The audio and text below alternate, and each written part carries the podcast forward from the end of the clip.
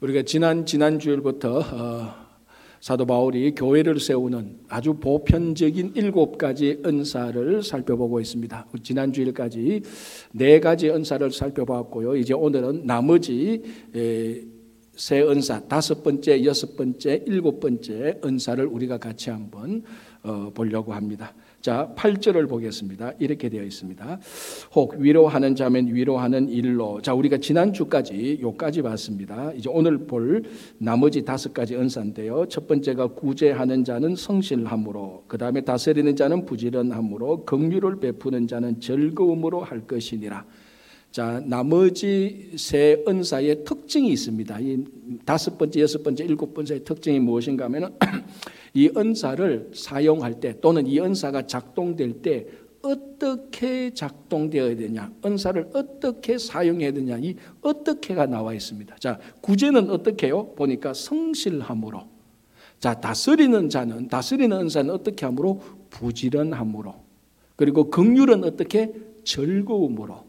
자, 오늘 우리가 이 세 가지 마지막 은사와 그리고 그 방법을 한번 살펴보겠습니다. 첫 번째, 첫 번째로 보는 다섯 번째 은사가 뭐냐 하면 구제입니다. 자, 구제가 무엇인지 모르는 사람은 없습니다. 그죠? 그러나 오늘 바울이 여기서 말하는 것은 그건 구제는 하는데 어떻게 하느냐? 성실함으로 하라. 자, 성실함. 구제를 성실하게 하라. 뭐 계속해서 하라는 말인지 부지런하게 하라는 말인지 신실하게 하라는 말인지 물론 이런 것들이 다 틀린 말은 아닌데 이 성실이라는 이 단어의 헬라어 원뜻은요. 그 뿌리를 찾아가면 두 가지 뜻이 됩니다. 첫 번째가 뭔가 하면은 단순하게 또는 순수하게 그러니까 여러분 보세요. 성실이라는 이 말 안에 순수와 단순함, 그, 그 단순함과 순수함의 그 성격이 포함되어 있습니다. 뭐 성실하게 하면서 복잡하게 하거나 성실하게 하면서 아주 이거 일을 뒤에서 조작하거나 그런 거 아니지 않습니까? 그러니까 이 성실하게라는 말의 첫 번째 의미는 순수하게 하라. 단순하게 하라는 것이고 또 하나 이 성실하게라는 말은 의미는 뭔가 하면 관대하게 하라는 겁니다. 관용으로 하라는 것인데 오늘 이 구제의 두 가지 방법을 보겠습니다. 첫 번째는 어, 단순하게 하라, 순수하게 하라는 것인데 그럼 구제를 순수하게 하지 않는 것은 무엇일까요?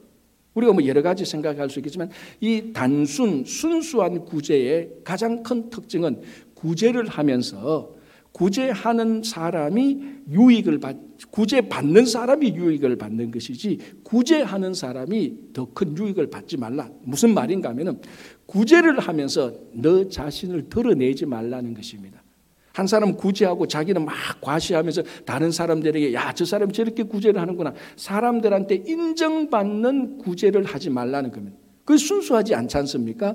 구, 순수한 구제는 구제의 목적이 있는 것이지 자기가 인정받고 자기가 다른 사람들한테 자기를 드러내는 것이 구제의 목적은 아니지 않습니까? 이미 구제를 통해서 자기를 드러내고 하면 이거는 단순한 순수한 구제가 아닙니다. 자, 여기에 대해서 산상수훈에 예수님께서 친히 말씀하셨습니다. 뭐라고 말씀하셨는가 하면 너희가 구제할 때에 사람의 영광을 얻으려고 나팔을 불지 말라 그랬습니다. 아니 또 구제하는 거하고 나팔 부는 거하고 무슨 연관이 있을까요? 자, 그 당시에는 구제를 하려면 어떻게 하는가 하면 성전, 특별히 사람들이 모이는 성전 또는 회당 또는 시장 이런 데서 구제 나팔을 붑니다. 그럼 구제하고 싶은 사람은 그 성전에 와 모이게 됩니다. 나 구제할래. 왜냐하면 구제가 의무이기도 하거든요.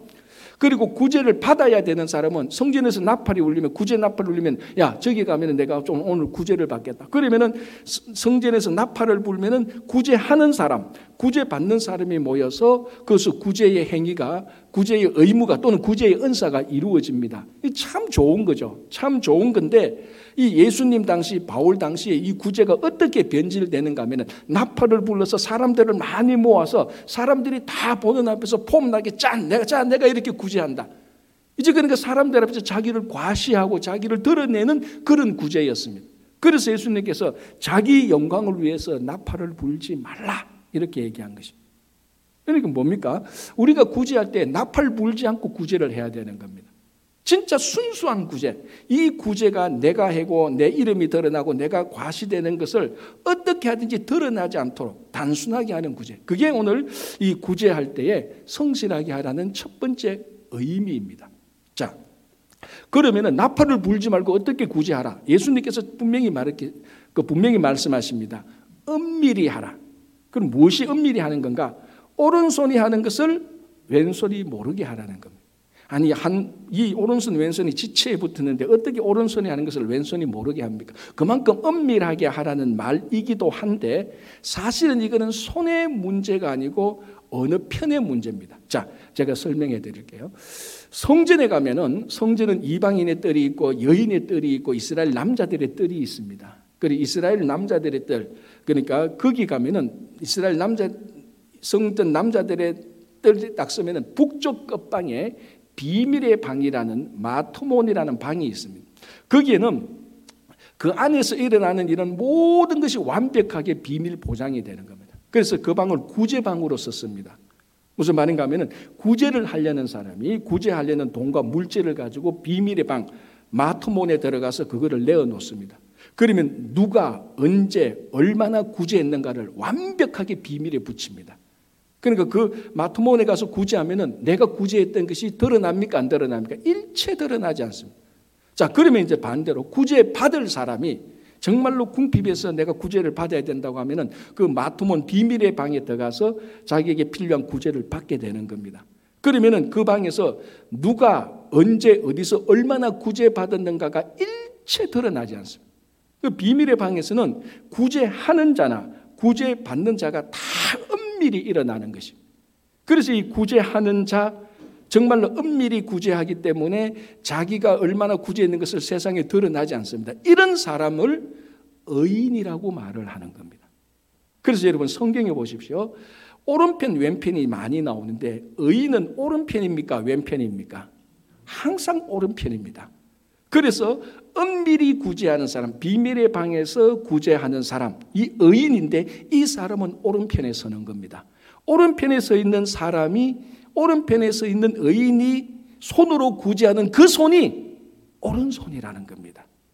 그래서 은밀히 구제하는 이, 이 오른손이 하는 사람이 꼭 몸에 붙어서 오른손, 왼손 이게 아니고 이 오른손이 하는 것은 의인이 아무도 모르게 자기를 드러내지 않고 하는 이 에, 어, 그러니까 이 구제 이게 바로 오른손의 구제가 되는 것입니다. 그래서 여러분 이 구제할 때는 나팔을 불지 말고 은밀히 구제를 하라라는 것이 어, 되는 것입니다. 자, 어, 뭡니까? 어, 또 하나 이제 이 구제에서 어, 은밀히 하라는 것이고 은밀히 하는 것이 이게 은밀히 하라 이게 그러니까 단순히 하라는 것인데 에, 또 하나는 뭔가 하면은 아까 두 번째로 제가 그 말씀드린 것처럼 관대함입니다.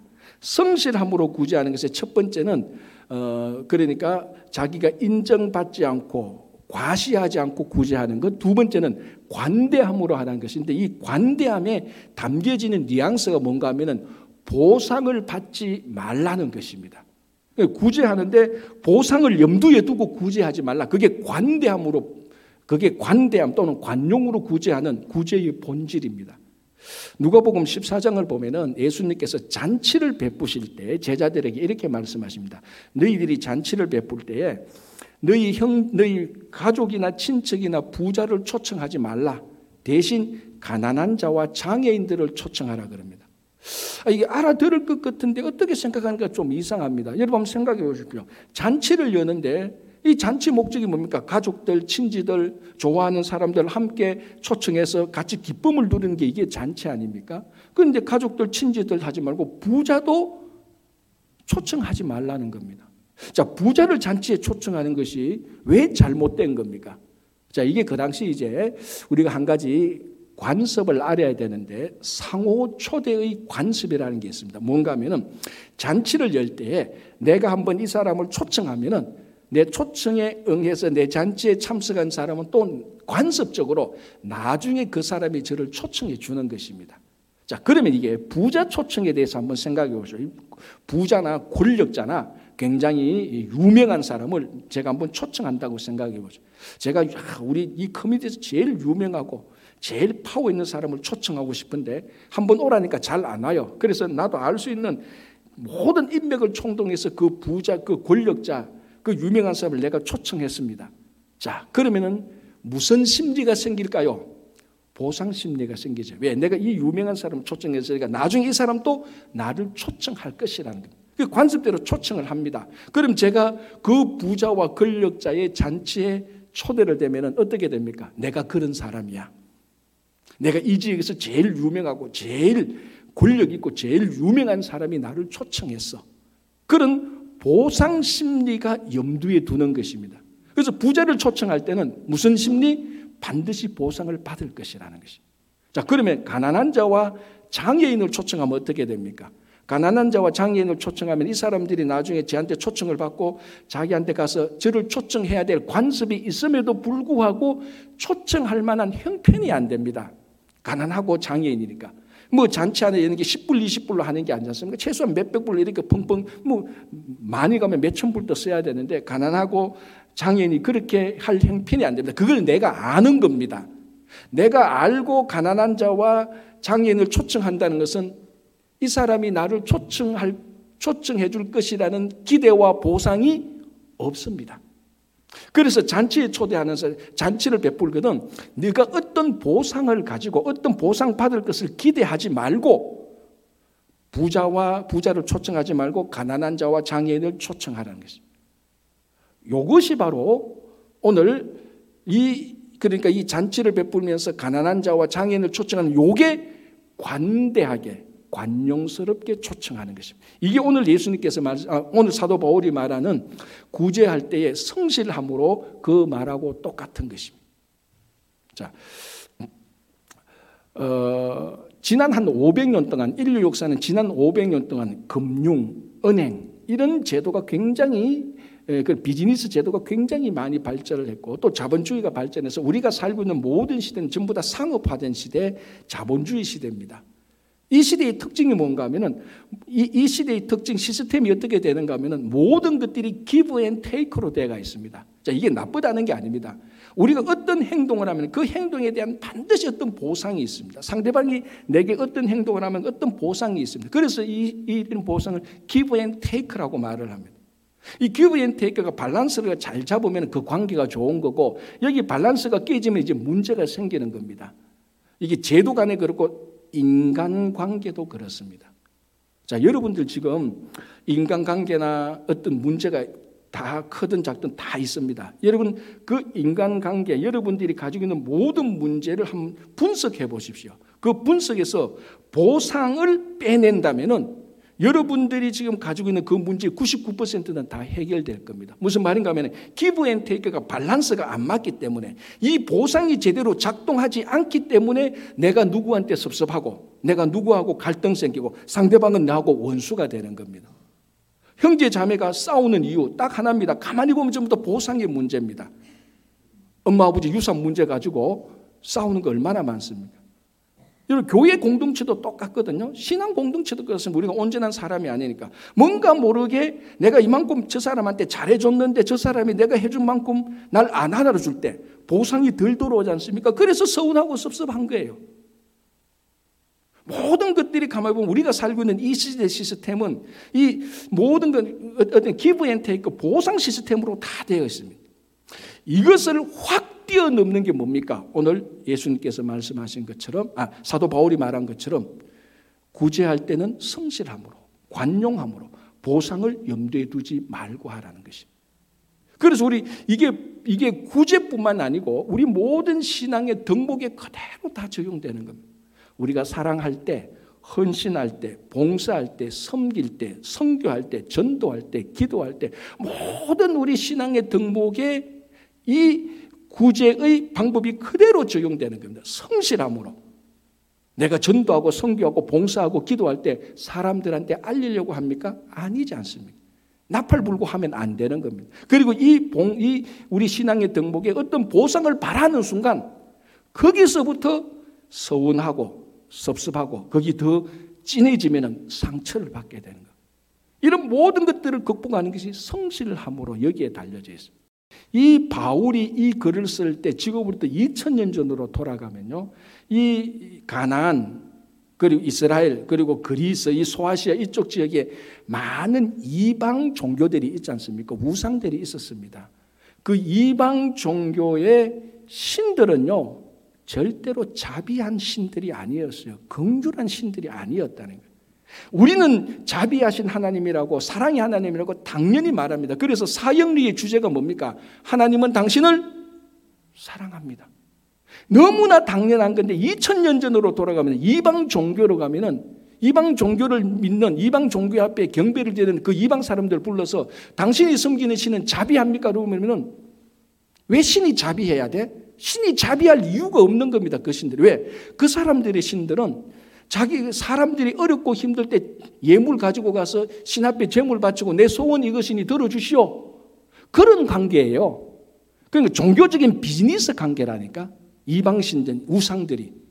그러니까 그런 신들이 사람 앞에 사랑과 자비와 공유를 베풀 이유가 없는 거예요. 이걸 알아야 되는 거예요. 그런데 우리는 지금 극률 자비하면 하나님의 극률하신 하면 막 눈물 떠나는데 이방 사람들은 이방 종교를 생각하면 하나님이 왜 극률해야 돼? 하나님은 그냥 우리 소원만 들어주면 돼요. 그 소원의 값으로 내가 이 재물 드릴게요. 그런 관계예요. 자, 또 하나.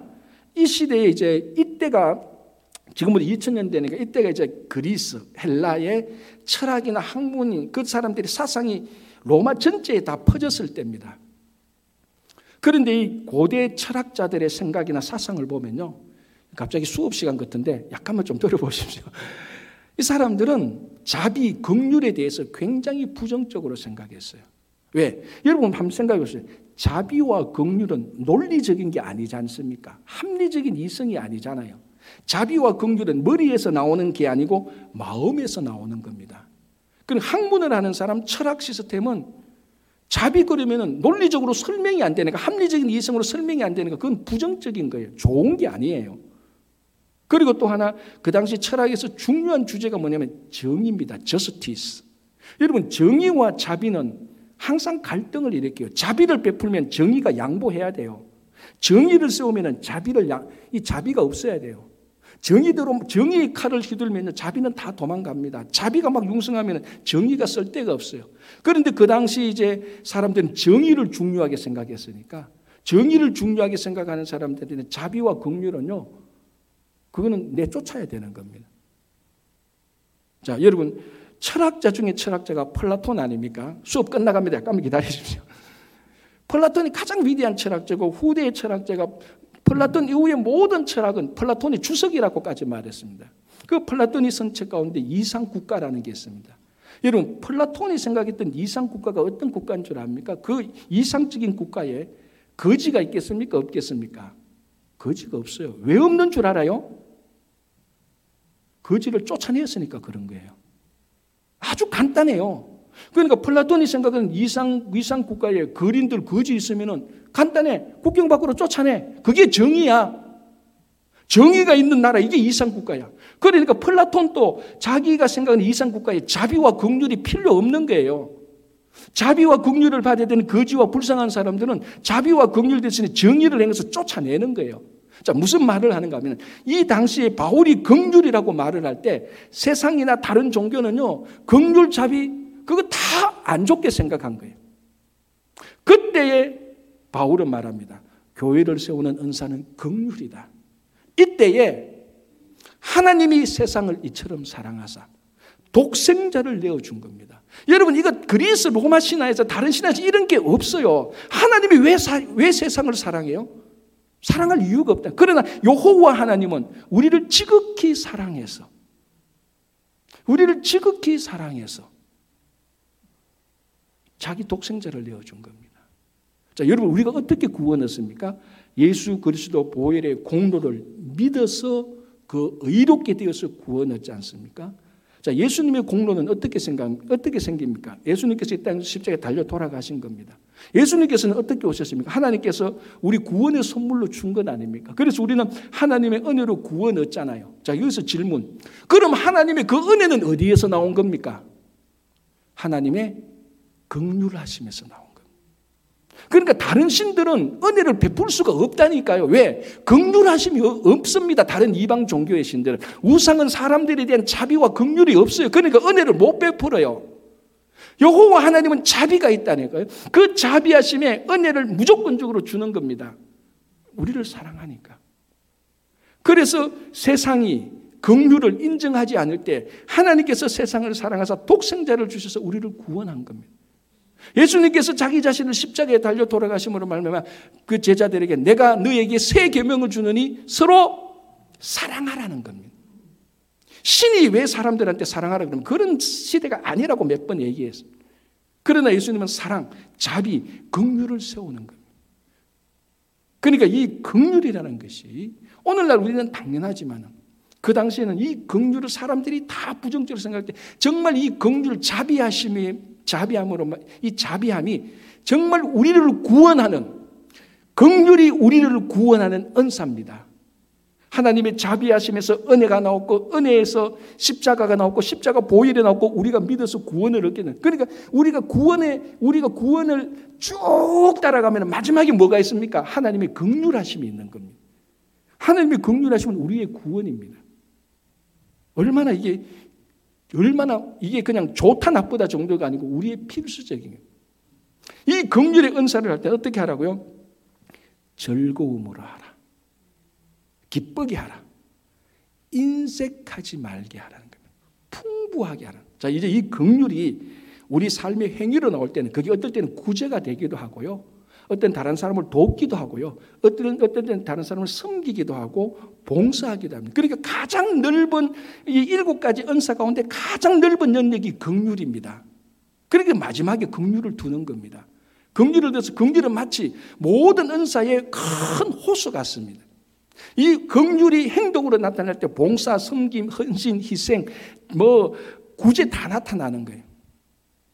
그래서 이 긍휼을 베풀 때 즐거움을 하라. 인색하게 제발 좀 하지 마라. 풍부하게 하라. 기쁘게 하라는 것. 자, 예수님이 율법 교사에게 선한 사마리아인의 비유를 말했습니다. 자, 여러분 잘 아시잖아요. 한 사람, 자, 비유입니다. 예루살렘에서 예리고로 가다가 강도를 만났습니다. 강도 만난 사람은 100% 유대인입니다. 왜? 율법 교사에게 예수님이 말하고 예루살렘에서 예리고로 가는 사람은 다 유대인이거든요. 한 유대인이 강도를 만나서 거의 죽게 되었습니다. 이 사람을 꼭 구해야 될 제사장과 레위는 그냥 지나갔습니다. 세 번째 사람이 사마리아인이 나오는데 사마리아인 사람이 그 뭡니까? 그 강도 만난 사람을 다 돌봐주지 않습니다. 자, 거기 보면은 그 비유를 보면은 사마리아 사람이 그 강도 만난 자를 불쌍히 여겼어. 그 사람에게 가서 자기가 가진 기름과 포도주를 상처 부위에 대고 치유를 합니다. 근데 다 고치지 못하죠. 그 자기도 그 가는 길이 있으니까 어떻게 합니까? 이 사람을 데리고 주막에 가잖아요. 주막에 가서 주막 주인에게 내가 지금 너무 바빠서 그러는데 이 사람을 여기 좀 놔둔 당신이 좀 돌봐주시오. 비용을 내가 지불하겠어. 그리고 내가 갔다 오는 길에 이 사람을 내가 다시 데리고 가야 되는데 비용 걱정하지 말고 비용은 충분히 있었어요. 비용이 더 들면은 내가 와서 더 지불하겠소. 그러게 그 비유가 끝납니다. 자, 예수님께서 묻습니다. 율법교사에게. 누가 이 강도 만난 자의 이웃이 되겠느냐? 자, 율법교사가 뭐라고 대답합니까? 뭐라고 대답했죠? 자비를 베푼 자입니다라고. 여기서 자비가 여기서 긍휼하고 똑같은 단어예요, 헬라어로. 자, 그러면은 자비가 뭐냐?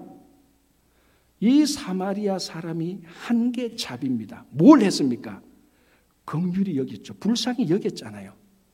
그리고 자기가 가지고 있는 것으로 다 치유를 했습니다.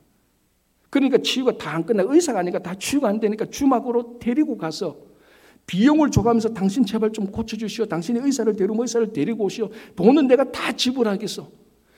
돈은 걱정하지 말고 하시오. 내가 무슨 수를 썼으라도 갔다 올 때 당신 비용을 지불하겠어. 요게 자비입니다. 이게 즐겁게 행하는 것 아닙니까? 자, 여러분 보시면 여기에 이 사마리아 사람이 인색함이 있습니까? 없습니까? 인색함이 없잖아요. 비용 더 들면 주겠다니까요. 이, 이 강도 만난 사람 그날 처음 보는 겁니다. 자, 이 비유를 보면은 이 사마리아 사람이 억지로 합니까? 하면서 투덜댑니까? 불평합니까?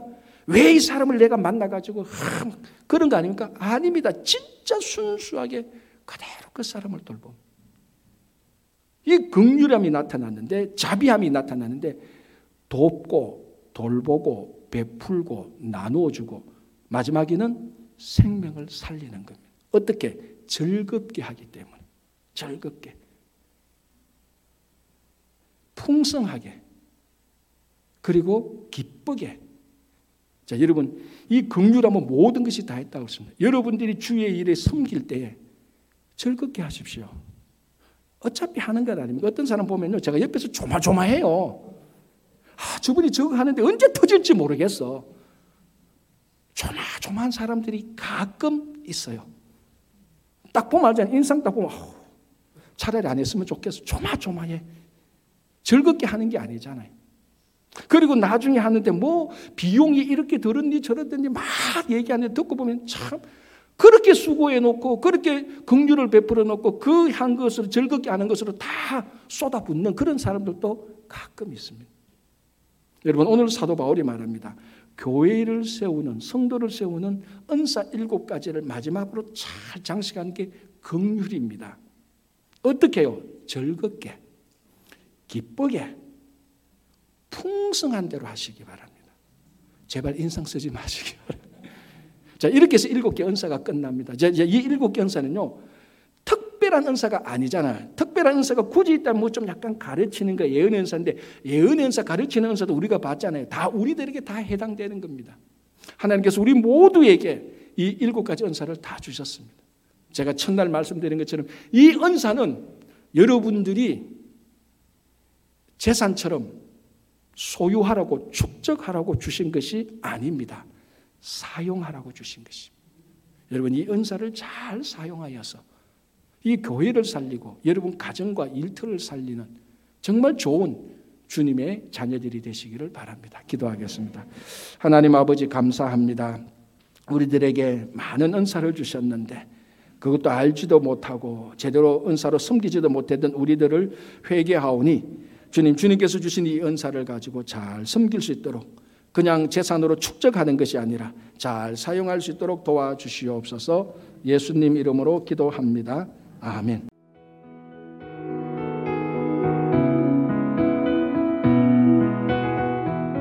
지금까지 친구교회 빈상석 담임 목사님의 설교 말씀을 청취하셨습니다. 그 친구교회는 영혼 구원, 제자 양육, 선교적 삶을 지향하는 교회입니다.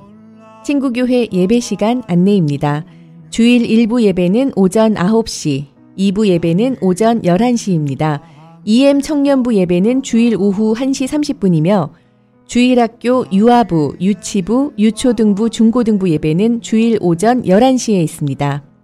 수요 성경 공부는 수요일 오후 7시에 있으며 새벽 기도회는 화요일부터 금요일까지는 오전 5시 30분, 토요일은 오전 6시입니다. 친구교회는 252의 00 Horace Harding Expressway Little Neck 뉴욕 11361에 있으며 전화번호는 718-760-5346번 718-760-5346번입니다.